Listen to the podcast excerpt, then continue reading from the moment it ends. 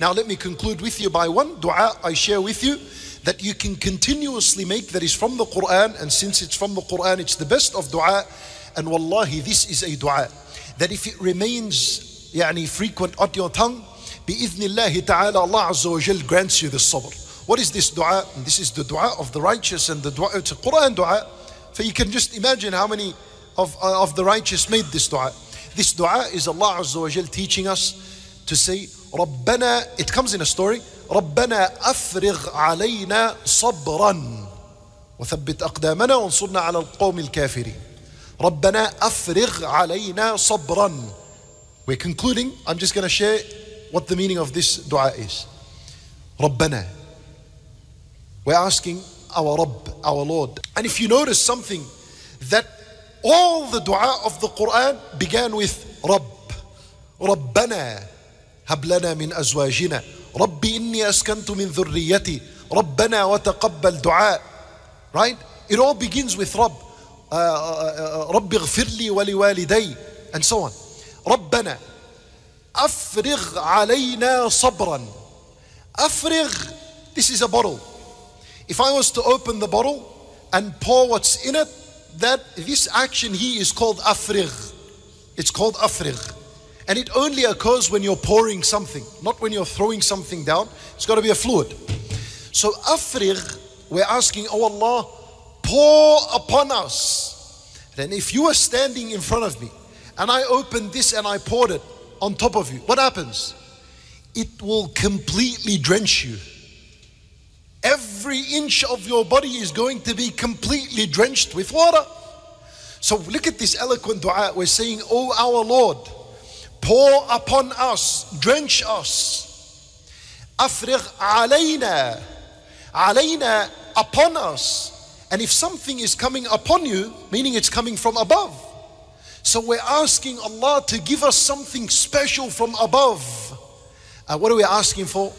Afrigh alayna sabran. As-sabr is patience in all of its categories. Why? Because it came with a tanween at the end. Sabran. And if a word comes with a tanween at the end, its scope opens up. It's not limited to one thing. So this refers to the three categories of sabr. Like an-nakira tufidu al-umum. That when there's a tanween, it implies vastness in meaning. It opens up. So every kind of sabr. Now you know what this means? If Allah Azza wa Jal was to pour upon you sabr from above, you just imagine it's water coming above and it's coming on you, meaning you want sabr to come on your hands. So, oh Allah, give me sabr in my hands that I keep away from the haram that the hand commits. And drench me with sabr that it covers my mouth and my tongue so that I can have patience to not say that which displeases Allah subhanahu wa ta'ala. And give me sabr in my eyes so that I'd only see what pleases you and I keep away from that which displeases you. And give me sabr in my ears so that I only hear what pleases you and I keep away from that which displeases you.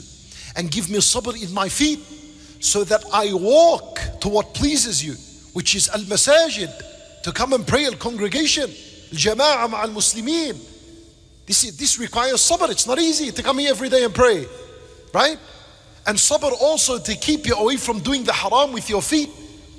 And sabr with your private part. That you only use it in that which is pleasing to Allah Azza wa Jal. And you keep away from that which displeases Allah.